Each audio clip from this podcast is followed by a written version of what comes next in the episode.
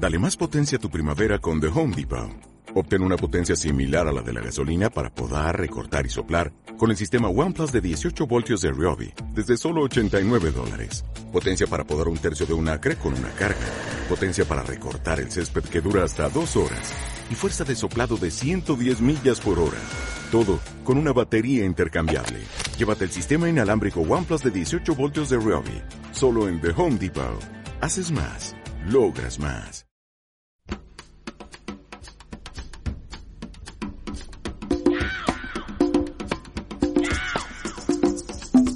Simpatía por la industria musical, con Carlos Galán, en Subterfuge Radio.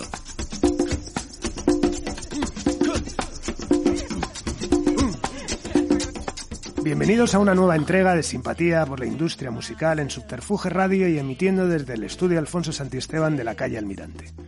Un nuevo capítulo de esta especie de enciclopedia sonora que conforma esta cada vez más rica colección de testimonios y experiencias vitales. Combinar la gente que estuvo, que forjó esta industria, con la gente en activo, para así dar una visión y una dimensión de lo que ha supuesto y supone este apasionante negocio alrededor del mundo de la música. Este ha sido el principal objetivo y creo que, echando la vista atrás, con ya más de sesenta entregas se ha conseguido y con creces. Hoy recibimos a otro trabajador que se forjó en las compañías discográficas españolas y que ya forma parte de la historia de estas. Hoy recibimos en Simpatía por la industria musical a la persona, a la palabra y a la experiencia de Luis Melero. Bienvenido, Luis. Muchas gracias, Carlos. Nada, muchísimas gracias por aceptar la invitación a Simpatía por la industria musical. Son muchas las personas que, que, que bueno, que, que se, han, se han referido a ti en entrevistas y en historias. Ya. Y bueno, aparte, bueno, ya sabes también la... He tenido el asesoramiento de nuestro común amigo Alfredo de Juan, que es el que... que bueno, común que ha, y buenísimo amigo. Que es el que ha propiciado este encuentro, así que nada, también agradecérselo a no, él. ¿no? Único, el único mérito es haber venido caminando por la Castellana. Exactamente. Eh, sí. Imitando a Chiquito de la Calzada. Sí, sí, sí. sí. Como esto, esta, ahora cuando estamos grabando estamos sufriendo esta, la, el, el efecto Filomena, como imagino que este podcast se escuchará ahora y dentro de veinte años, pues cuando que sepan eso, que encima tuviste el valor de venir andando desde Castellana hasta, hasta Calle Almirante. Bueno... Como he dicho al principio, se trata de, ya sabes, de combinar el testimonio de, de, de, de, de, de, de gente que, que, que estuvo y gente que está, ¿no? Eh, pero evidentemente lo, lo apasionante y que a mí me encanta es echar la vista atrás, ¿no? Y bueno, tú viviste al principio esos primeros setenta y el inicio de la música, de la industria moderna, ¿no? Y de la que de, desgraciadamente no hay demasiada documentación, entonces por eso, bueno, pues también es un poco, estamos intentando reconstruir esa historia porque, bueno, sabes que aquí, por ejemplo, hay gente como, como digo, Manrique, que, ¿no? que, que, que echa de menos, ¿no? Que realmente ese gran libro, ¿no? De, sobre la historia de Hispavox o ya. La historia de Zafiro, que es que, que profundizaremos, o, o Belter, ¿no? Que es una pena que en Estados Unidos hay un montón de referencias sobre compañías que ha habido y que aquí en España es una asignatura pendiente que tenemos que hacer, entonces sirva esta modesta aportación que es Simpatía por la industria musical para, para ellos. Estupendo. ¿No? Bueno, ¿cuáles recuerdas tus primeros contactos con el mundo de la música antes de trabajar en ella? Es decir, danos unos datos biográficos y, y, y, y si recuerdas pues eso, esos primeros discos, esos primeros programas de radio, ¿cuándo tuviste ese flechazo con la música? Bueno, pues mira... Eh... Yo es que he tenido la inmensa suerte de convertir mi, o uno de mis hobbies, tampoco tengo tantos, uno de mis hobbies en mi, en mi modus vivendi, tuve ese, esa, esa suerte. Como tú bien dices, yo terminé la carrera de, de económicas, después hice un curso de marketing y ingresé en Citroën, en el departamento de estudios de mercado de, de Citroën. Esa fue mi primera experiencia, mi primera experiencia profesional. profesional. Pero yo te voy a decir que cuando estudiaba, estudiaba con música, con música de fondo, ¿eh? Escuchaba... Pues en mi época Radio Juventud, eh, Radio Madrid, después Los cuarenta Principales, después. Y, y es que ha sido una, una de mis grandes aficiones, sí. eh, la, la, la música. ¿No? ¿Y tú naces en Madrid? ¿Eres de Madrid? Sí, no, yo, yo, no, yo nazco en Madrid, además. Y además, bueno, eso sería, eso sería muy curioso, pero...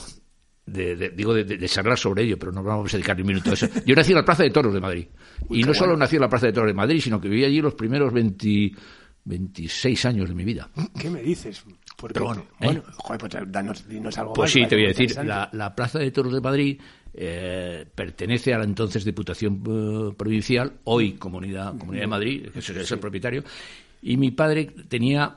Era funcionario de la Diputación Provincial y además pertenecía a la nueva plaza, de, digo pertenecía en su calidad de, de, de administrador a la pra, nueva Plaza de Toros de Madrid Sociedad Anónima, que era la empresa que eh, explotaba eh, uh-huh. la, la, y entonces tenía muy vivienda, ¿verdad? Uh-huh. Y yo nací allí, nací, nací en la Plaza de Toros. ¿Cuándo el concierto de los Beatles? Conocí, hombre, claro, yo estuve, yo estuve en el concierto de los Beatles, y no hace mucho le recordaba, no hace, esto era un par de años, le coincidí con, con Lucas Sainz, uh-huh. eh, y, y le recordaba que aquel día, y cómo uh, ellos, los pequeñiques, o algunos de los pequeñiques, entre ellos uh, Lucas, sufrieron eh, casi el acoso de la policía de la policía armada, porque les confundieron con fans, y entonces tuvieron que demostrar que no, que, eran, que, que ellos pertenecían al espectáculo, porque, porque antes los Beatles actuaron varios grupos, entre ellos, claro, los, peque, entre sí, ellos sí. los pequeñiques. Qué bueno. y, y ahí pasaron un, ahí pasaron un mal rato, y lo, y lo recordábamos hace dos o tres años que coincidimos en... Qué buena historia. Bueno, eso, estábamos hablando de eso, que terminas el, coleg- el colegio y estudias económicas. ¿Eras una persona de números? No excesivamente, ¿sabes? Eh, lo que pasa es que eh, cuando yo en el colegio, estoy en el Colegio del Pilar, eh, el psicólogo me recomendó que estudiara telecomunicaciones. ¿eh? Uh-huh. Y, y hice eh, telecomunicaciones, el primer curso donde me suspendieron hasta en el recreo. O sea, no, un desastre. Luego. Y, y entonces vi yo que aquello no era lo, lo mío. Un gran amigo mío, grandísimo amigo mío, estaba estudiando económicas. Dice, ¿por qué no estudias económicas? Que te va a encantar, que es lo tuyo, ¿no? Y, y, y empecé a estudiar económicas, pues por eso, casi de rebote, ¿no? Después, ya, ya. después de mi experiencia en, bueno, en telecomunicaciones. Bueno, es, es un clásico de mucha gente que ha trabajado en la, en la industria, que estudió una carrera que luego no le sirvió realmente. De... Bueno, yo, para mí sí me ha servido, ¿eh? Bueno, sí, aparte, sí, sí, sí. aparte sí servido, sí. Y aparte, bueno, haces un, haces un link, ¿no? Porque terminas la carrera y haces un posgrado en marketing. Exacto, ¿no? Sí, sí, en el, C E U, en el C E U. Sería súper pionero, ¿no? Sería los primeros... Por supuesto. Y fui profesor de marketing también en el Centro Español de Nuevas Profesiones. ¿Y cómo recuerdas el enfoque del marketing en esa época, antes de que pudieses aplicarlo? Eh... ¿En qué sentido? Así, pues, eh, eh, pues me imagino que sería, incluso a nivel eh, término, era un anglicismo lo de marketing. Supongo que para, para todo el mundo aquí sería, sería algo nuevo, y al final... Esa, lo, lo, que es, lo que implica el marketing, es decir, por ejemplo, una de las cosas que aquí se ha hablado mucho es el marketing ha pasado de ser un arte, que era un arte de creativo, a uh-huh. ser una ciencia. Uh-huh. Ahora con todo el tema de los algoritmos y con la búsqueda uh-huh. de artistas por la inteligencia artificial. Uh-huh. Eso. ¿Cuál era el enfoque que tú recuerdas de, de, de eso? De, de repente era, pues, es, una, es un arte creativo para vender cosas. ¿O qué recuerdas eh, esos primeros conceptos de marketing? Bueno, en esos primeros conceptos de marketing... Yo les intenté aplicar eh, al llegar a la, a la industria fonográfica. Eh, los intenté aplicar dándome cuenta de que eh, me, me resultaban un poco útiles en algún momento. Sobre todo en mi faceta, digamos, de eh, haber pertenecido a, a, al Departamento de Estudios de Mercado de, de, de, de Citroën. Ajá. ¿Por qué te digo esto? Pues porque... Cuando yo intenté aplicar al, algunas de las teorías de, de, que yo había aprendido y que había utilizado en, en, en la época de Citroën, la intenté aplicar al, al mundo del disco, me di cuenta de que no me servían para nada. Uh-huh. O sea, ¿por qué un coche se vende, pongo por ejemplo? Uh-huh. Eh, pues, bueno, pues se vende por determinadas eh, razones eh, o motivos razonables, digámoslo así, ¿no? ¿Por qué un disco gusta o no gusta? Eso está por descubrir. Claro, exactamente. Y entonces a partir de ahí, pues todo se hace, todo se hace completamente, completamente distinto. Sí es cierto que de los primeros trabajos que yo participé en la, en la industria fue junto con, con Carlos Murciano, que entonces estaba en R C A, y, y Manuel Béjar, que era, que era Polygram. Eh, Hicimos un estudio completísimo de mercado, que yo conservo, ¿eh? Ah, qué bueno. Sobre la incidencia de, de la música en determinadas zonas, los discos que se, que la cantidad de discos que se consumían, de casetas... Ay, pues me encantaría verlo. Pues sí, sí, me encantado, encantado lo buscaré por casa, porque, porque ya te digo que lo tengo, ¿eh? Bueno, entonces sales a trabajar... Eh...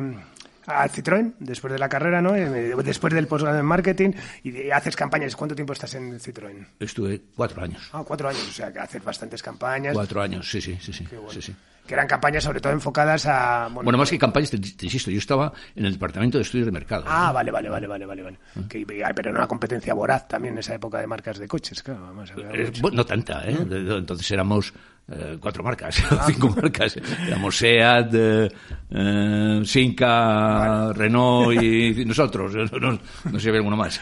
Vale. Bueno, y en mil novecientos setenta y seis ves un anuncio en la prensa e ingresas como jefe sí. de marketing en Zafiro. Sí. Directamente entras como jefe y sin experiencia en el sector, ¿no? Eh, sí, sin experiencia.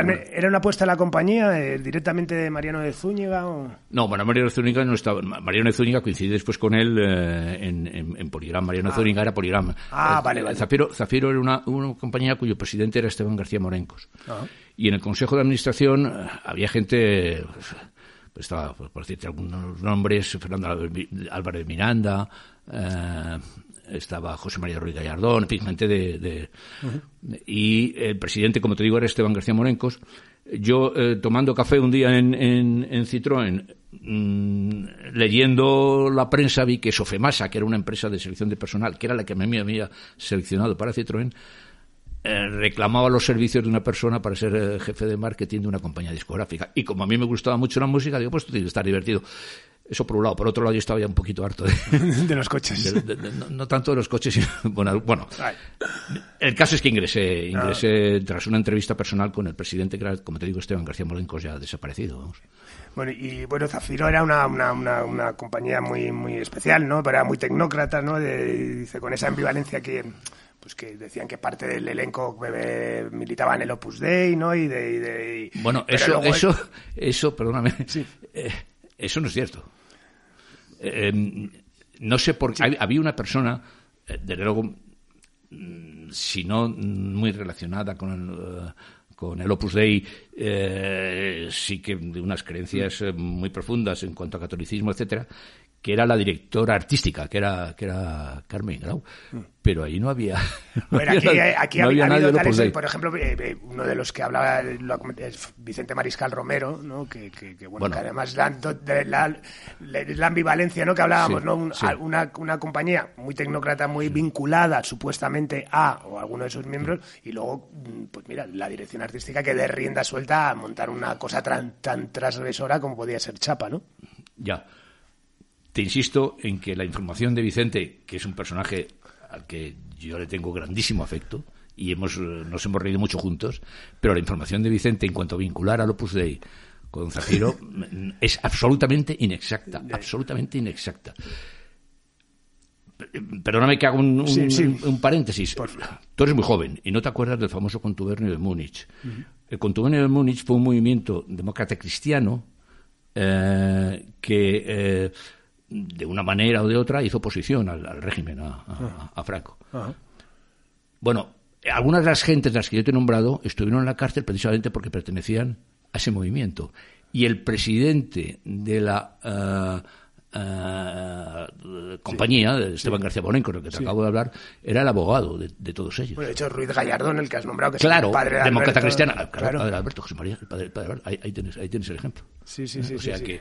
que ya te digo que a ver, vincularlo no, eso con un Opus Dei no, no, es, es un tanto no, nunca nunca nunca se, se utiliza además nunca de manera más despectiva para nada, al revés, todo lo contrario, ¿no? Dice que él, él empieza en, en una radio que es radio, pues no sé si es Radio Juventud o Radio Madrid, algo así, que estaba vinculada y tal, este lo recuerda como que siempre le dieron como muchas oportunidades. Sí, sí. No, Vicente, Vicente, Vicente eh, es un personaje realmente, ya hace tiempo que no lo veo, pero es un personaje fantástico, estupendo, estupendo, sí, estupendo, incombustible, incombustible. Y, y tremendamente divertido. Totalmente.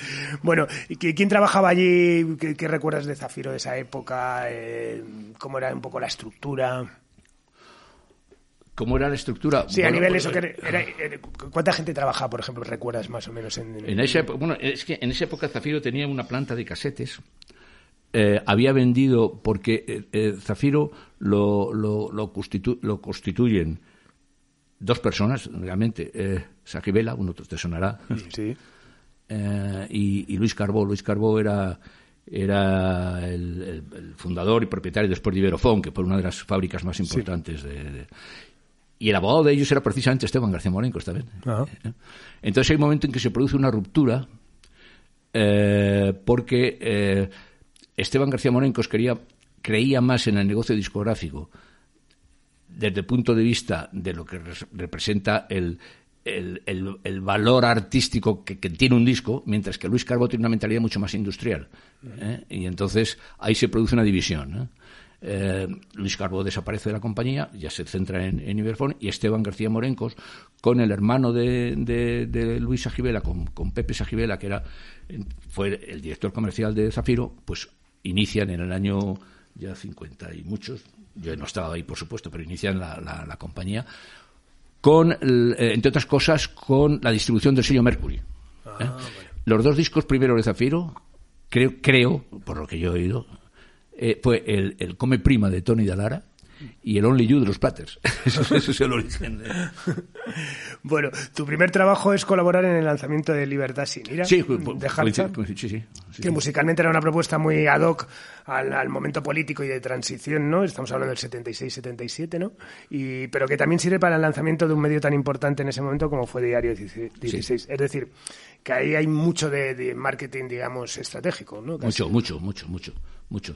Ten en cuenta que, además, la, la letra de, de Libertad Sin Ira es de, es de Baladés, de Rafael Baladés. Rafael Baladés era... Oh, yo le perdí la pista, pero era un fenómeno de la publicidad, ¿no? El uh-huh. creador de miles de eslogans y de spots y de... de uh-huh. uh, y, y, y el fue el que hizo la letra, la, la letra de la canción, pensando en el lanzamiento de, de, de, de, del, diario, del diario... Del diario, ah. del diario... O sea, la primera, diario, la, primera, primera dieciséis. La primera intención fue el más el, el periódico que, que lo cantaron como montón. Exacto, exacto. Lo que pasa es que después, bueno, el periódico entendió... O, no sé si fue Rafael Baladés personalmente, que era la forma de lanzar el periódico era mediante la música. Mm. Y entonces eh, Rafael hizo la letra de eso, y pero eso pues, se convirtió en un fenómeno discográfico, pero tan impensable, tan impensable, o tan impensado como sorprendente, porque incluso no, se incluyó dentro de un L P que estaba ya hecho. Está el, el, el L P de Harcha ese estaba, y hubo que improvisar la carpeta y todo, bueno, fue una bueno. cosa... Ah. Todo vivido, vivido muy rápidamente y, y, y se acabó convirtiendo en un himno. Se acabó convirtiendo. Y fue un bombazo, oye, como dices también, es a nivel sí, sí, comercial sí, y sí, todo, ¿no? Sí, sí, sí, sí, sí, sí, sí, sí, sí, sí, claro. sí, sí, sí. Bueno, y también participas en el lanzamiento de, de, de Chapa, ¿no? Como, como decía antes, una propuesta... Eso ya es bastantes años después. Transgresor, bastante transgresora, ¿no? Con Asfalto, Cucharada, Leño.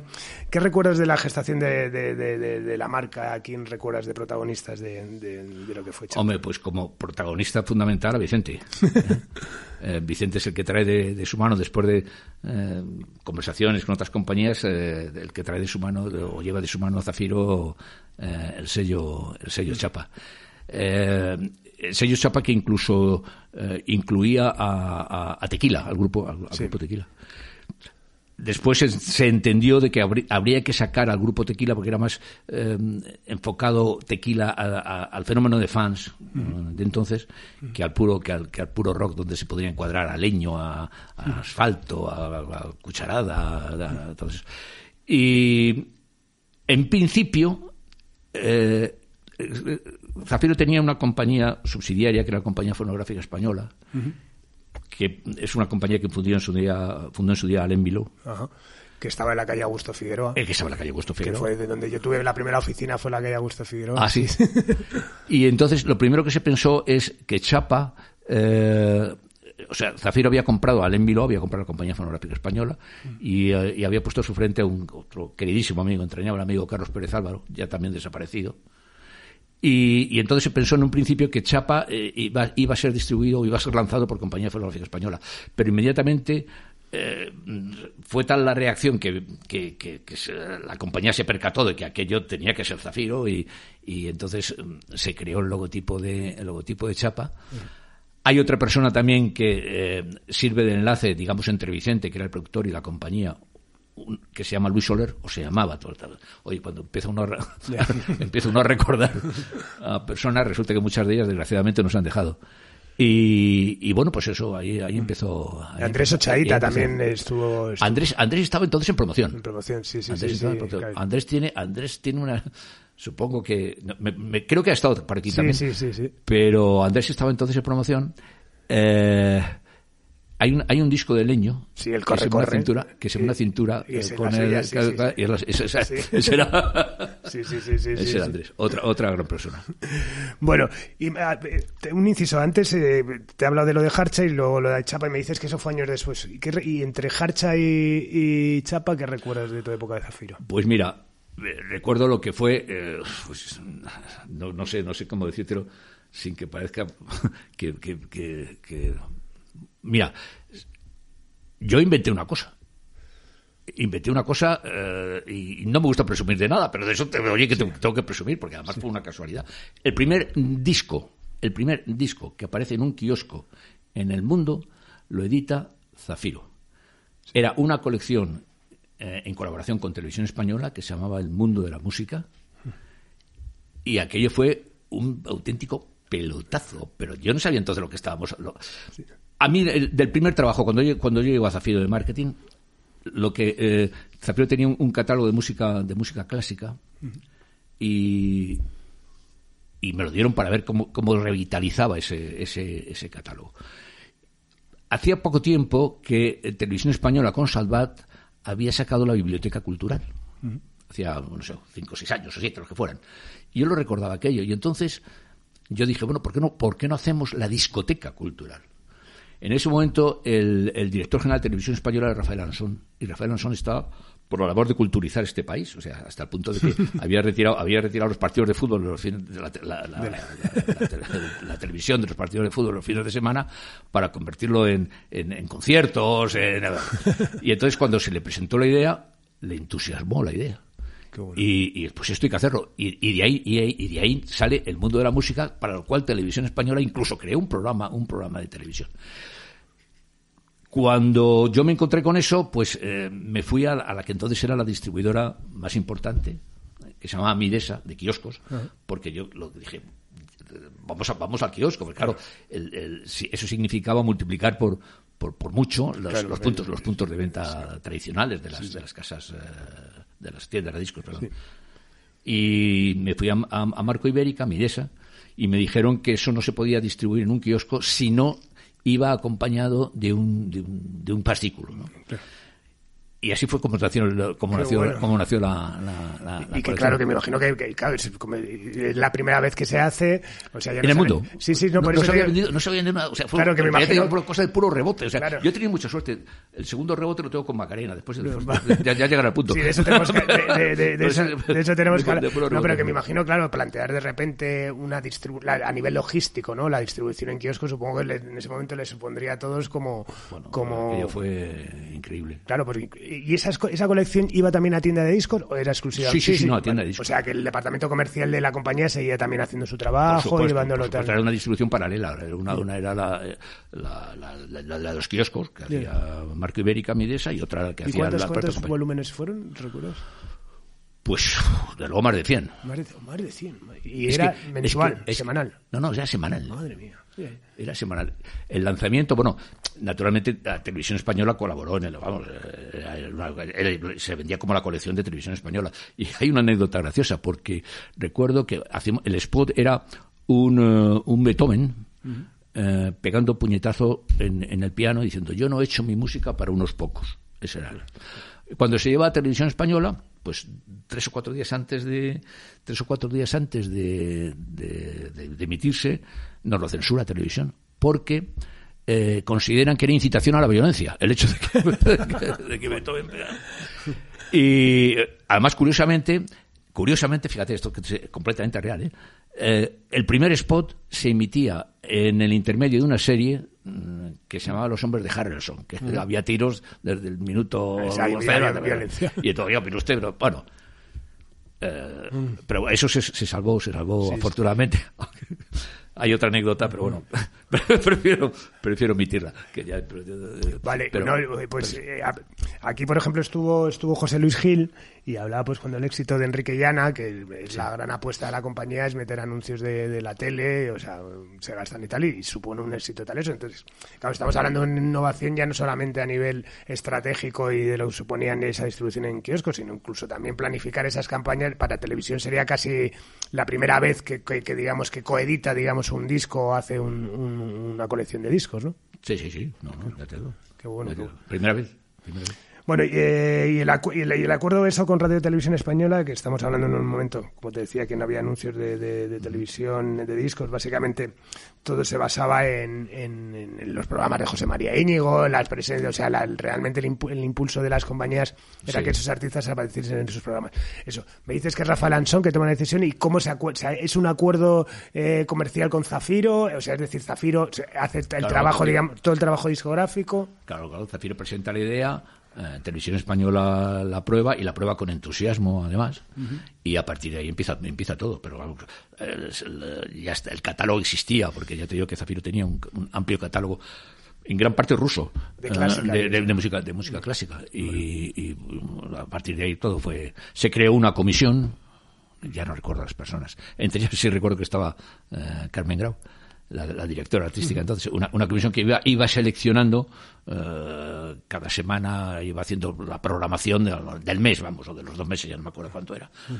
y escribiendo a su vez también los, los, los fascículos, que más que fascículos eran, pues no sé cómo decirte, eran unos cuadernillos de, de doce, catorce páginas, el mínimo que tenía que tener para, para poder ser, que los kiosqueros, o sea, que era, no, poder, era, poderlo vender. Que pudiese estar en, en, en, en los kioscos era el motivo sí, de hacer eso. Sí, sí, sí, sí, sí, sí, sí, sí, sí. Bueno, ¿y eras consciente de que se, era ¿Eres consciente ya en ese momento que se podía innovar en las estrategias de, de marketing y comunicaciones? Es decir, ¿tenías en, eh, en ese sentido vía libre? Por ejemplo, es eso, ¿no? De repente te pones a pensar en una colección con Radio Televisión Española, sí. para ir a kioscos. O sea, aplicas eso que hablábamos antes, ¿no? De, de, de, de, que, de que el marketing se podía sí, hombre, claro, aplicar. Claro, por supuesto.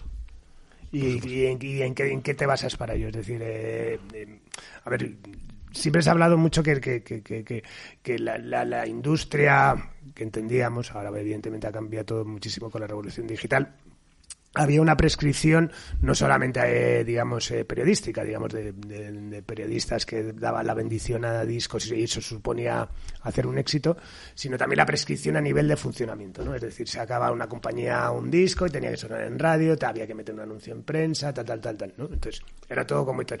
Y al final es la innovación, ¿no? Hacer cosas, cosas espe- especiales. ¿Aplicabas ese, en ese sentido? O sea, ¿pensabas mmm, siempre en que podías ir por delante, inventar cosas distintas o lo que era el término marketing estratégico todavía no estaba fraudado? No, no, claro que, claro que no.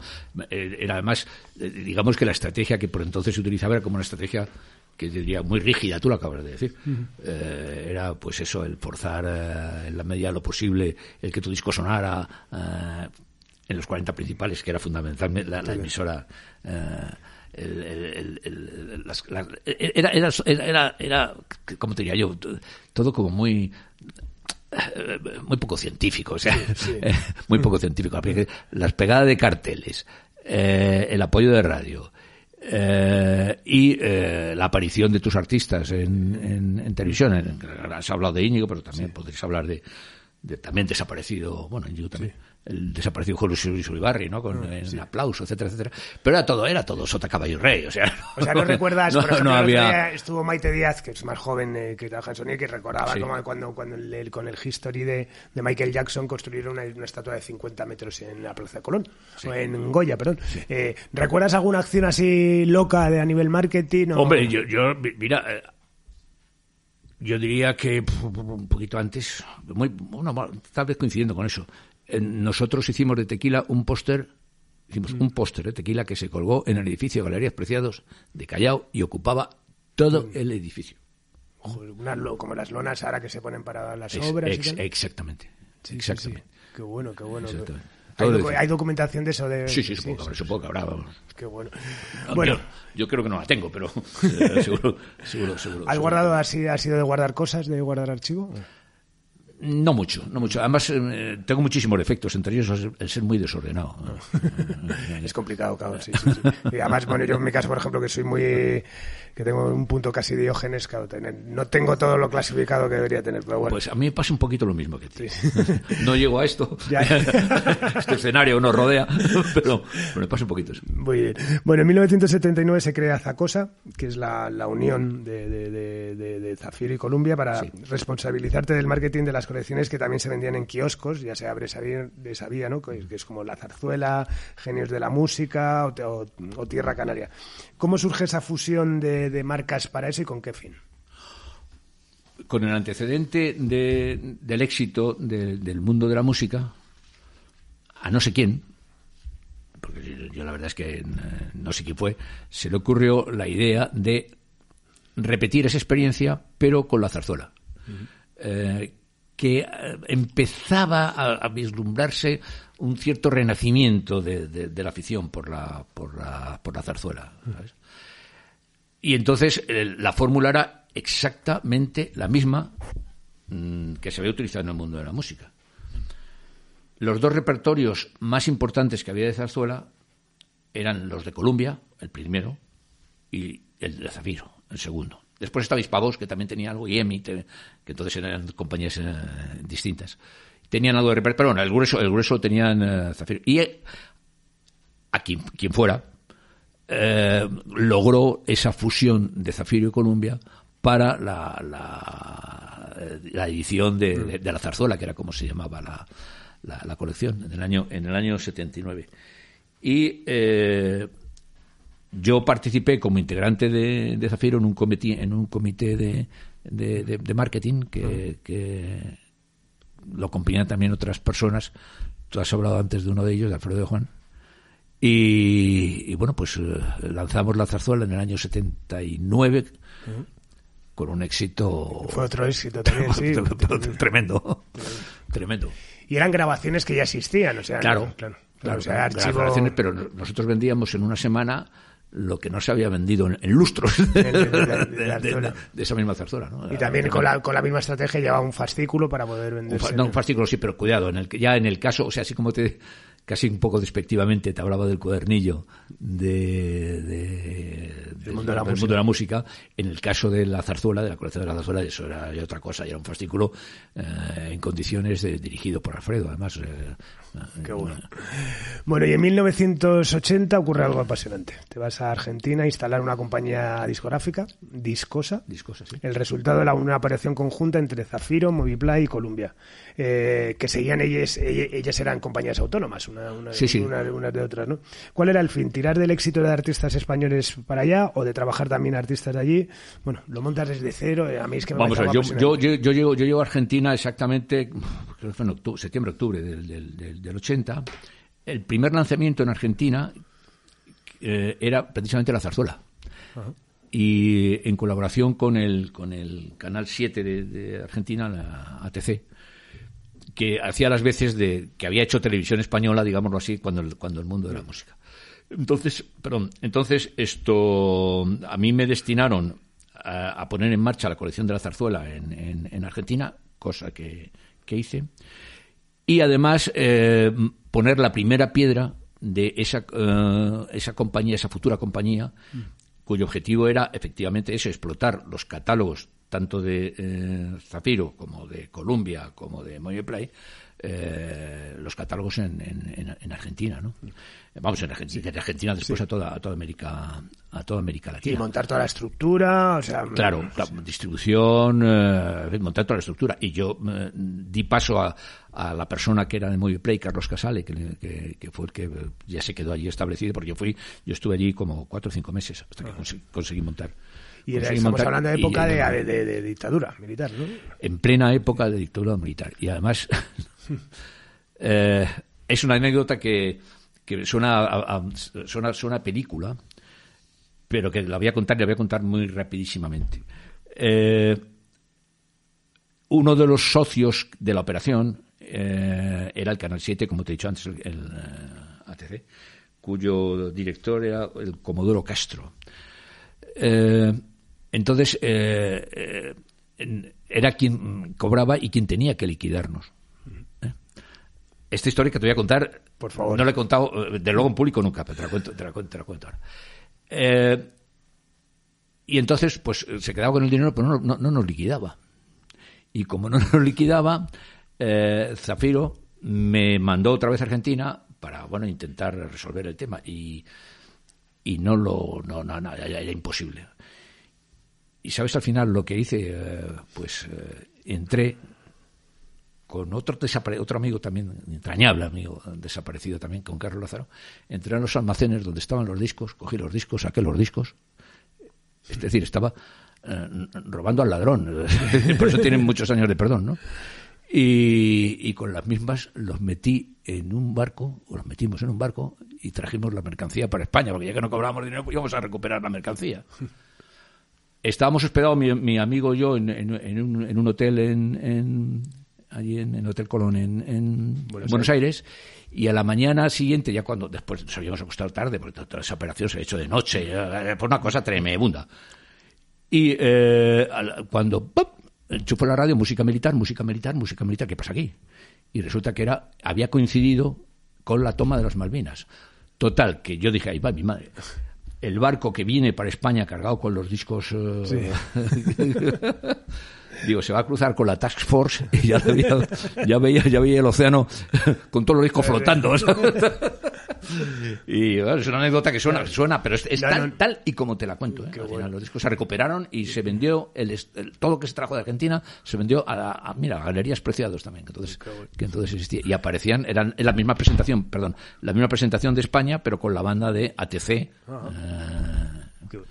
Y esa es la, esa es la historieta. Pero bueno, es, es casi del abuelo Cebolletas. Pero... Bueno, no, no, no, no, me parece, me parece alucinante. Aparte, es real, es real. Aparte, eh, vamos, yo lo miro con la perspectiva de fuera y, joder, o sea, me parece algo alucinante, ¿no? Que te manden a Montes a poner una primera sí, sí. piedra en una compañía, tal, no sé qué. O sea, me parece, me imagino que la experiencia la recuerdas, aparte de las sí, sí, singularidades, sí, sí, ¿no? Como algo, sí, sí, algo alucinante, sí, sí, sí, ¿no? Sí, sí, sí, sí, la salida, la salida, dice, de Argentina protegida por, por los eh, guardaespaldas de... De, de un, ya no existe tampoco, monseñor Malchiodi, que era el prefecto de la Armada en Argentina, que eh, me dijo, pero ¿cómo has hecho esto? Zumbando, eh, y, y nos sacó a Carlos y a mí, eh, que no pasamos ni control de pasaporte. Recuerdo que nos, nos sentamos en el avión y nos llevaron los pasaportes directamente al avión. Él tenía, tenía allí mucha, muchas posibilidades de poder actuar. Y, y así salimos. Bueno, ya te digo, una historia de la, de la Bolo Cebolleta, vamos, pero sí. bueno, bueno, y en mil novecientos ochenta y uno re, regresas a, a Zafiro como adjunto a la dirección general. ¿Quién era el director general en ese momento? Antonio Ortega. Antonio Ortega, vale. En un momento, en, en un momento dulce de la compañía, ¿no? Con éxitos como, bueno, El Chiquetete, Luz Casal, Los Elegantes, sí. Y sobre todo el ala más dura, ¿no? De, de Obús, Barón, Barón Rojo. Sí. ¿Te encontraste con cambios destacables después del tiempo pasado en Argentina o realmente fue casi...? Sí, me, claro que me encontré con cambios destacables, incluso eh, te diría que físicamente cambios destacables, porque eh, cuando yo salgo a Argentina salgo de, de un edificio que tenía magnífico Zafiro, en, muy próximo al aeropuerto de Barajas, en la avenida de Cantabria, uh-huh. Y eh, cuando regreso de, de Argentina, Zafiro se había ido, había vendido el, el edificio... Uh-huh. Uh, y se había ido a, a la Plaza del Cuzco, un edificio mucho más pequeño. Eh, en fin, la, la compañía se había reestructurado. Porque tenías, me decías antes, su propia fábrica, claro. Sí, ya la fábrica, efectivamente, mira, la fábrica se había, se, se había reestructurado la compañía en su totalidad. O sea, sí que me encontré, sí que me encontré con cambios, con cambios... Claro, en esa época... Claro, muy también, profundos. Zafiro, Zafiro también tenía su propia red de distribución, ¿no? O sea, sí, sí, tenía, sí, sí, claro, sí, sí, sí, sí, sí. Compañías... Zafiro, Zafiro siempre tuvo su propia red de distribución. Bueno, y también al frente de proyectos como lo de Compañía Fonográfica Española, ¿no? Eh, perteneciente sí, al grupo con, Zafiro, sí. que, que tenía subsellos, ¿no? Como Guimbarda sí. o Jazz, Jazz Stop. Sí, supongo sí, que eran colecciones especializadas en géneros, ¿no? Sí, sí, sí, sí, sí, exacto. O sea, Guimbarda era una colección de folk y, y Jazz Stop, pues... Es... Yeah. Y te haces, te responsabilizan un poco de esas, de esas, de esas... Bueno, colaboro, realmente, realmente el alma de eso, el, el alma de, de, de esas, del éxito comercial, que lo tuvieron y mucho, de esas colecciones era de Carlos Pérez Álvaro, que era el director de la compañía. Claro. Eh, nosotros prestábamos a la compañía fonográfica, pues eso, los servicios de, de, de, de marketing, de promoción. Porque Zafiro de, compra el cien por ciento de la compañía fonográfica. cien por ciento, sí, sí. cien por ciento. Y sale Ale Milhaud, sale de allí. Y Ale Milhaud sale, sí, sí, sí, sí, sale, sale, sale. Vale, ¿y tú llegaste a estar en la oficina de Augusto Figueroa? De... Sí, es que claro. me, me, me han contado que era que era súper bonita, ¿no? Que la tenía... Era muy bonita. Y cuando he entrado, cuando he entrado aquí, eh, en tu, en, sí. en vuestra oficina, eh, me lo ha recordado. Era un sí. poco, era un poco este estilo. Sí, sabes, sabes, sabes por qué te, te lo digo también, porque bueno. Bueno, aparte, bueno, a mí siempre me, me, me ha gustado el horror vacui y todas estas cosas tal, pero siempre al final todos los medios quieren a, hacer cosas aquí porque, bueno, de hecho, dicho desde la más profunda modestia, es muy bonita, ¿no? Es así muy, muy especial. No, no, ¿no? Ya lo creo. Y, y me lo dijo, me lo dijo, yo no sé si fue, tuve la suerte de conocer al pobre Alain Milhaud meses antes de... de que falleciese y, y, me, y me dijo que él que tenía una... Que dice, no, es que la oficina de, de compañía sí, sí, sí, era muy era tal y todos los medios querían venir ahí a hacer entrevistas. Sí. Digo, digo, pues mira, no lo sabía, no lo hice por eso, sí, sí. pero sí que... sí que, sí sí, que... Me, he adelantado, me he adelantado cuando te decía eso, que me lo recordé. Nada más entrar. Qué bueno, qué bueno. Pues nada, me, enc- me encanta porque, bueno, hemos, bueno soy muy fan de, de todo lo que hizo Milo, además, o sea, que estupendo. Ya. Bueno, y en mil novecientos ochenta y tres te vas a Polygram. ¿Cómo surge la, la, la oportunidad? Pues eh, surge la oportunidad porque eh, recibo una oferta para eh, ingresar en las filas de, de Polygram y eh, fíjate, el, el, realmente la oferta yo creo, que, vamos, estoy seguro, eh, Carlos Pérez Álvaro, del que te he hablado antes, deja, la, deja, la, A R, ¿no? de, deja la compañía fonográfica, exacto, eh, y, y, y entra, entra como, como A R en Polygram. Y yo creo que Carlos fue, eh, estoy seguro, vamos, el que de una manera o de otra facilitó el que yo, yo recibiera una, uh, una oferta... de Polygram y, y, Polygram y, sí, y, y, me, y me fui a Polygram. O, o ya, si, yo, no, no, sí estaba Mariano, sí, vale, sí, vale, sí, sí, sí. El, el, el, el... Mariano de Zúñiga y Aparicio. Bueno, sí, sí, sí. Este fue uno de los grandes ejecutivos, ¿no? De, de... Sí, claro, hombre, además un, un clásico. Sí, sí. Un clásico. Con, y de, yo te diría que de los pocos clásicos, hace algún tiempo que no le veo, porque yo tengo buena relación con él, pero yo diría que de los pocos clásicos sobrevivientes, porque sí. ya han desaparecido casi todos, sí, sí, sí, sí, sí. por razones de edad, sí, sí, la sí, mucha sí, mayoría. Sí. Bueno, eh, llegas a Polygram y te haces cargo del repertorio local y sí. trabajas con, con Hacha Pop, La Frontera, Barricada, sí, sí. Sí, sí. La Mode, Azul y Negro. ¿Qué recuerdas sí, sí. De, de, de esa época? ¿Cómo era el Polygram de, de ese momento?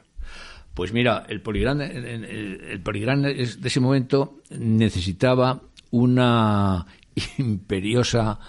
labor de, de, de cambio en el roster, porque eh, sus artistas que fundaban o que fundamentaban la base de, de como podría ser eh, Francisco, Azul y Negro, el propio Azul y Negro, Miguel, etcétera, etcétera, pues no, no atravesaba su mejor momento, entonces había había una necesidad de, de, de renovar, de renovar, y por eso empezamos a, a pichar artistas, eh, pues con la idea de, de La Frontera, también, sí, sí, sí. No, sé, no sé si me has hablado de ella, no sé si hemos hablado de ellos, eh, para, para, en fin, intentar de una manera o de otra renovar lo que era el roster de la, de la, de la compañía, ¿sabes? Y, y de hecho lo, lo conseguimos, yo creo que lo conseguimos, porque en muy poco, yo estuve, yo estuve en Polygram muy poco tiempo, estuve tres años y pico, mm. y, pero yo creo que lo conseguimos. Mm. Previamente, antes de hacerme cargo del, del, del tema nacional, eh, me hice, me, hice, eh, tu, me, me tocó una labor mmm, bastante desagradable, y es eh, hacer una reestructuración de toda la red comercial. Mm. Eh, tuve que eh, enfrentarme a la muy desagradable situación de, de poner a mucha gente en la calle, y, y sí. no lo recuerdo, porque había, había cuando yo entré había dos, eh, dos redes comerciales, una... la de Polidor y otra de, la de Fonogram. Claro. Y cuando yo llegué dije, esto lo primero que lo primero que hay que hacer es crear una sola red que lleve todos los catálogos y que de luego que sea la red mejor pagada de toda. Y, y la verdad es que fue fue fue un tema. Y, y una vez terminada esa sí. una vez terminada esa fusión, esa, esa función, esa labor, me recomendaron al, al, al Departamento Nacional, donde no solo tenía artistas nacionales, sino que de vez en cuando nos eh, digo nos, porque ahí estaba también Carlos Pérez Álvaro, nos encargaban artistas Nana Mouskouri, bueno, por ejemplo. El lanzamiento de Nana Mouskouri lo hicimos nosotros desde el repertorio nacional, pero cuando empezó a vender, eh, inmediatamente nos lo quitaron, porque, vale. porque claro, no, no, se, no se ajustaba a... Bueno, y ahí ahora vamos a ver, seguimos con las fusiones, porque en mil novecientos ochenta y siete vuelves a, a Zafiro, primero al Consejo de Administración y al año siguiente te hacen director general, puesto que ocupas hasta mil novecientos noventa y tres, momento en que Zafiro es vendido, vendido a M G, ¿no? Claro, viviste la fusión a tope, dentro de la, de la tormenta o... Como dentro, ya lo creo. O sea, ¿cómo, ¿cómo recuerdas algo así? Porque eso, Zafiro siempre ha transmitido una, una, una imagen como de compañía muy compacta, muy, muy familiar, ¿no? Y de repente supongo que es afrontar, duro afrontar el camino que sabes que va a ser la desaparición cuando un monstruo como M G en ese momento, ¿no? Sí, lo, sí, lo compra, sí, ¿no? Sí, sí. Sí, es... es eh... Bueno, cuando cuando realmente cuando yo, cuando yo salgo de Polygram, yo salgo de Polygram para crear algo, yo, yo sufrí el síndrome de, de, de los cuarenta tacos, ¿sabes? Entonces, cuando compré cuarenta tacos, me sentí como muy incómodo trabajando por cuenta ajena, y entonces decidí el, el crear algo, digamos, por cuenta propia. Y yo iba a montar dos, dos sociedades, una que tenía que ver con, con, con el tema publicitario, que se llamaba Gran Vía de Publicidad, que realmente el alma de eso era Alfredo de Juan, del cual ya, te, ya hemos hablado en alguna ocasión. Eh, y otra era una, eh, una compañía dedicada a, a vender a, lo, a, a los medios de prensa, a, a, a periódicos, revistas, etcétera, etcétera, que se llamaba Euro, Euro Record. Y, y yo empecé así. Lo que pasa es que Esteban García Morencos, que debía de tener muy buen recuerdo mío de, de, de épocas anteriores, me llamó y me dijo: hombre, Luis, de, incorpórate al consejo, ¿verdad? Porque está, lo estamos, está, estaba, Zafiro estaba pasando en ese momento un momento, un momento, digamos, no muy, no muy bollante, ¿no? Y, y entonces, bueno, pues dije, bueno, pero yo, eso sí, con una condición, poder compatibilizarlo esto con mi actividad individual. Ah, pues bueno, pues sí, pues muy bien, pues sí, sí. Pero yo sordito me fui liando, porque como a mí el negocio de la música siempre me ha gustado muchísimo, pues me fui liando, fui abandonando un poco los proyectos que te hablaba antes para dedicarme en cuerpo y alma a Zafiro. Entonces, a partir de ella, pues me hice cargo de la dirección general. Antonio Ortega lo dejó. Y, y bueno, la verdad es que fue una época de, de éxito tras éxito. Tuvimos, tuvimos muchísima suerte, muchísima suerte. Los Inhumanos, eh, La Trampa, La Guardia, eh, bueno, bueno, tuvimos, tuvimos mucha suerte. Y bueno, y está el éxito vale, de los, de los del Río, ¿no? Que es lo que provoca la venta. Sí, a sí. ver, aquí vamos a hacer esto, sí. vamos a hacer un impasse, porque ¿cuál es tu recuerdo, tu, tu recuerdo de la Macarena? Dice, porque creo que el de, con el descubrimiento de, la, de, de Mecano es el éxito que más personas se lo atribuyen y muchas personas que han pasado. No, no, no, no, no, no, no, ese no es mi caso, ¿eh? No, no, no. Mira, cuando yo cuando yo llego a Zafiro, pues también me tocó la desagradable eh, tarea de empezar a dar cartas de libertad. Eh, los del Río eh, tuvieron que yo, la verdad es que eh, yo decía estos, estos, estos, estos chicos pueden, me, me, yo te, tenía ahí tenía un cierto pálpito. Eh, resulta que eh, los del Río, cuando se enteran de todo esto, me invitan a cenar en Lucio para que no les dé la carta de libertad. Y les, les agradecí muchísimo la invitación, pero dijeron que conste que no por, no por la cena en Lucio, que, que, sino porque, bueno, pues creo en vosotros. Entonces vamos a... Lo primero que hicimos eh, fue... Eh, yo, yo, vamos allá... Yo era asiduo a, un, a, un, a una sala de sevillanas que, que había aquí en Madrid, que se llamaba El Portón. Entonces apareció un grupo cantando una cancioncilla que se llamaba Sevilla tiene un color especial. Y yo al lado tenía en ese momento conmigo a, a César, el, el de los Morancos.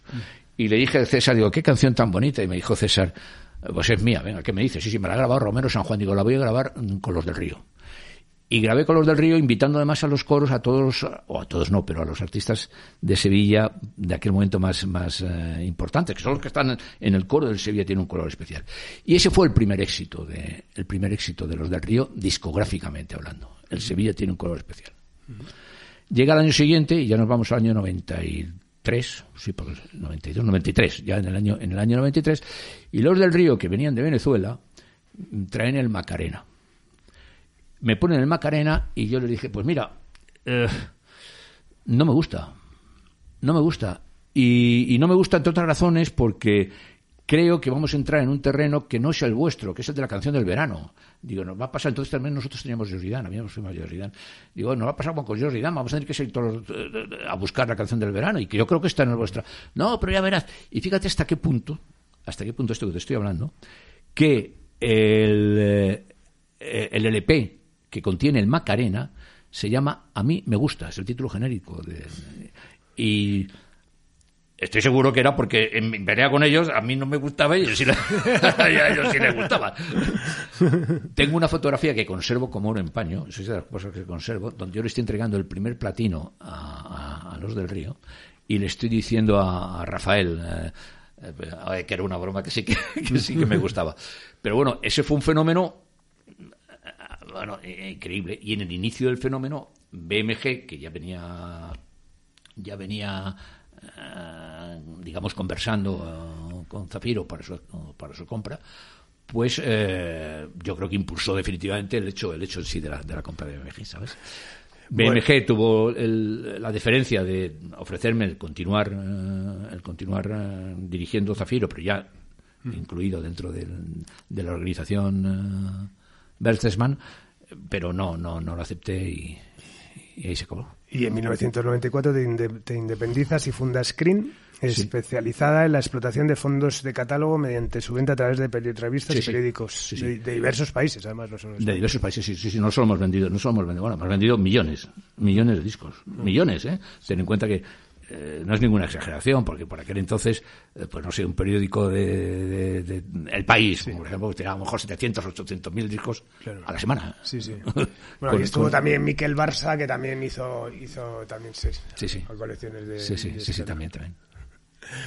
Bueno, y recopilatorios también hacías con la con Crin que, que sí, que, sí, y hicimos varios y, y, y, que anunciabas en televisión eso. Además, o sea que que, que, que que anunciabas en televisión, ¿no? Sí, sí, sí, la, sí, la sí, fiesta sí, hispana, sí, exacto, exacto, uh-huh. exacto, exacto.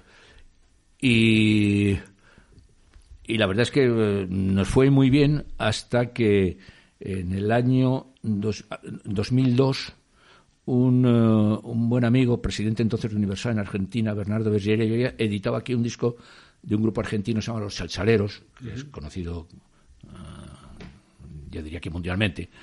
Y, y Bernardo Bergeri me llamó desde Argentina para decirme: hombre, Luis, qué discazo, enhorabuena, habéis, habéis hecho un discazo. Hombre, Bernardo, ¿estás por aquí? Que, que te invito a cenar, venga. No, ¿qué, qué decís? Estoy, estoy acá, estoy en Buenos Aires. ¿Pero cómo en Buenos Aires? Pero si he presentado el disco antes de ayer. Ah, lo tenés en internet. Te estoy hablando del año dos mil dos. ¿Y qué significa eso de que lo tengo en internet? No, la gente lo baja, lo escucha, se lo va, se lo, lo quema, se lo da a los amigos. Digo, espera, Bernardo, ¿y eso quién lo paga? Ah, no, no seas boludo, eso es de gratis, eso no. Digo, vaya, Bernardo, muchas gracias. Y entonces... Pues eh, digo que muchas gracias porque me había abierto ya, me había abierto los ojos para decir, ya sé a lo que no me tengo que dedicar. Y entonces, como yo había vivido en mi época de Polygram en primera fila el cambio del vinilo al, al, al compact disc, dije, va a pasar exactamente lo mismo con el V H S y, eh, y el D V D. Y entonces salimos salí corriendo a comprar derechos de D V D, de cine, de películas, claro, sí. para poder vender en el kiosco. Claro. Eh, contacté y otra vez... Eh, ya tenía, ya ten, tenía Cerezo el gran... ¿Perdón? Ya tenía Enrique Cerezo... El... Sí, bueno, sí, pero lo primero que hicimos fue, eh, antes de llegar a, a Enrique Cerezo, eh, tuvimos la oportunidad de contactar con Filmax, uh-huh. que, que, que fue la que nos, la que nos soportó en gran parte de la primera colección. Y aquí aparece otra vez Alfredo de Juan. Porque eh, la primera campaña de publicidad que se hizo en España de, de, de colección de D V D también la hace, la hace creativos, uh, creativos independientes. Campaña de publicidad para D V Ds que se iban a vender en, en, en, en el kiosco. Ajá. Entonces, claro, el primer éxito comercial, el, la, la, la, la, o sea, la, el porqué, la, la primera razón es conseguir un, un precio uh, pues muy, muy, sí, muy, competitivo. Muy, muy, muy, muy competitivo. Y lo conseguimos vender a diez euros. ¿eh? Entonces Alfredo eh, creó la marca D V diez. Y D V diez fue la primera colección que se vendió en kioscos uh, bueno. de, de D V D, con un éxito también tremendo. Y después vinieron pues muchas más. Y esto lo haces de, de, desde Crin, que o sea que lo transformas desde Crin, de, de, de, Crin, de, de que compañía, se convierte, exacto, pero exacto, de compañía, compañía discográfica, pero de también compañía que editaste a Nati Mistral y a los eh, jóvenes. Eh, sí, sí, exacto, exacto. Sí, sí. Sí, y sí, entonces sí, la sí, transformas sí. En, en, en claro, sí, claro, sí. O sea, el negocio, el negocio, digamos fonográfico, pues pasó a un segundo lugar. ¿eh? Claro. Pasó a un segundo lugar. Seguimos haciendo, seguimos haciendo algunas cosas, también pues, eh, pues discos corporativos para bancos, para, eh, claro. Pero bueno, nuestra actividad fundamental y el y el soporte económico de la compañía era el D V D, que no era evidentemente, al menos para mí, un negocio tan divertido ni tan eh, pero sí que naturalmente desde el punto de vista económico pues. Qué bueno, y eres el primero que en distribuir también D V Ds, o sea, también ¿sí? el que en los kioscos, sí. O sea, el mundo del kiosco para ti sí. Ha sido algo... Sí, sí, sí, sí, sí, sí, sí. Algo partidario. Sí, sí, sí. Yo creo que es muy difícil, es muy difícil, fíjate lo que voy a decir. No te voy a decir en el mundo, que eso sería absurdo, pero sí en España, desde luego, es muy difícil que no haya un hogar donde no hay un disco que yo, de una manera o de otra, haya tenido que ver. Bueno. Porque en el momento en que haya, alguien se haya comprado un disco con un periódico, o con una revista, sí. o un vídeo con... Sí. Pues hay un noventa por ciento de posibilidades de que tenga algo que ver conmigo. Qué bueno. Bueno, tu amigo Alfredo de Juan, impulsor de este encuentro y al que vuelvo a agradecérselo muchísimo, te describe así. Si hay que definirlo, eh, a definir a Luis, fue un auténtico pionero en vender desde un punto de vista marketingiano lo que en su momento tenía una visión muy de compañía, artista, medios, etcétera. Añadido después por la C B S a los ciento ochenta grados con los representantes. Luis significó una apertura a nuevas fórmulas de venta y de nuevas submarcas y catálogos. ¿Te representa? Sí, pero los elogios que vengan de Alfredo no son válidos, ¿eh? Alfredo, Alfredo, Alfredo es muy buen amigo. Yo diría que... No, pero, íntimo amigo. No, que me, me parece muy, muy descriptivo, ¿no? Además de, de, de, de, de los últimos episodios, a nivel lo de Cream, ¿no? Que, o sea, que tengas también esa visión de... O sea, que en el setenta y siete tengas la visión de vender eh, esa colección en, en los kioscos, que luego se convierte en la fórmula de, de, de éxito mas, masiva hasta a día de hoy, ¿no? O sea, ahora ya ha cambiado todo, pero Operación Triunfo, que sigue siendo una marca reconocida, el gran ex, éxito que tienen es por pero la eso, venta de eso, kioscos, eso, ¿no? Te lo digo sin falsa modestia, eso es el, es el éxito del principiante. Yo soy jugador de mus, me encanta el mus. Me aterra jugar con un principiante al mus porque siempre me va a ganar, porque siempre tiene suerte. Pues eso, trasladado a este, a este asunto, es exactamente lo mismo. Fue la suerte del principiante, ya te digo, el recordar. Yo lo que sí he tenido es buena memoria siempre. Y cuando yo llego al tema del disco, fue recordar lo que te contaba antes, sí. la experiencia de Salvat con, con la Biblioteca Cultural de Televisión Española. Y lo que hice fue aplicar, eh, en lugar de libros, pues aplicarlo al disco. Pero no tiene más mérito, te lo digo sin falsa modestia, ¿no? Sí, sí. O sea, que casi más allá de... No es una apuesta por la innovación, sino fue una apuesta, pues de repente, como vamos a intentar esto y tal... De, de, de... Sí, hombre, claro, la apuesta por innovación... Es que, desde luego, innovar era y apuesta sí, se sí, hizo. Claro, claro, claro, y apuesta claro, claro. se hizo. ¿eh? Sí, sí, o sea, sí, sí. Innovar, innovar y apuesta se hizo. Bueno, ¿sigues a la industria musical de hoy y su transformación? ¿Utilizas las plataformas digitales? Utilizar plataformas digitales, sí, claro. ¿Y la sigues? ¿Sigues lo que es la industria o ya...? Está... No, no, no, seguir la industria como tal, la verdad es que ya, ya no. Ya, ya antes... Eh, en mi época te puedo decir ahora mismo, eh, bueno, en aquella época, es decir, aparecía un artista por pequeñito que fuera de y te decía, este es de, de, de tal compañía, ¿no? Ahora, claro. ahora yo eso lo, lo he perdido. ¿eh? Sí, lo sigues he perdido. Disfrutando de la música, pero ya lo del negocio. Sí, sí, como usuario, como usuario. Claro. Escucho, escucho muchísima música. Yo llevo en el teléfono, pues llevaré treinta mil canciones, ¿no? Bueno, y si echas la, la, la vista atrás, ¿quiénes han sido tus referentes dentro de la industria musical? A nivel ejecutivo, la gente con la que te ha gustado trabajar, no artistas, digo más... Pues te he te, te dado, te he dado... Te, yo vale, creo, Yo, yo, muchos, yo, yo creo que ya te da muchos nombres, sí. o sea, que, que, que, que todos esos nombres. Sí. Así que si quieres te lo vuelvo a repetir, pero la lista sería larga. Y algunos de ellos conservo todavía muy buena relación y estrecha relación. Qué bien. Bueno, ¿y qué haces actualmente? Porque me han chivado que no paras de viajar y que no paras. Vamos. Sí, bueno, yo mantengo viva la editorial musical, Ajá. ¿eh? que me la administra, me administra P I R. Entonces, desde el punto de vista que nos ocupa en esta agradable reunión, que es el de la música, pues es, esa es mi actividad, ah, el, el, de, el de la editorial. Pero después tengo otros, otra serie de negocios que no tienen para nada vale. para nada que ver con, con, con la música, ¿no? Y a nivel editorial... y que mantengo y que mantengo, perdona, y que mantengo pues más que nada porque como no tengo no tengo más hobbies que o no tenía más hobbies que el de trabajar, pues, pues por eso por eso los mantengo. Y el catálogo editorial es de la época de Cream. El, el catálogo editorial es de la época de Cream eh, y después eh, una compañía que que yo adquirí en, en, en Cuba. Ah, vale. De música cubana. Pero, de tal. Música cubana, fundamentalmente música cubana.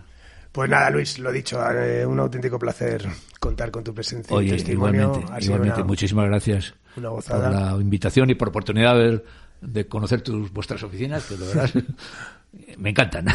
Pues nada, tu casa para lo que quieras. Pues nada, muchísimas gracias. Pues nada, apagamos las luces en el estudio Alfonso Santisteban de la calle Almirante en esta nueva y, nueva y apasionante entrega de simpatía por la industria musical en Subterfuge Radio y con Laura Rodríguez a los mandos. Y nos vamos con el tema de un grupo con el que Luis trabajó y cuyo cantante Boni nos dejó unos días. Así que nos sirve de paso para homenajearle. Nos vamos con Barricada y No hay tregua. Adiós. ¡Gracias!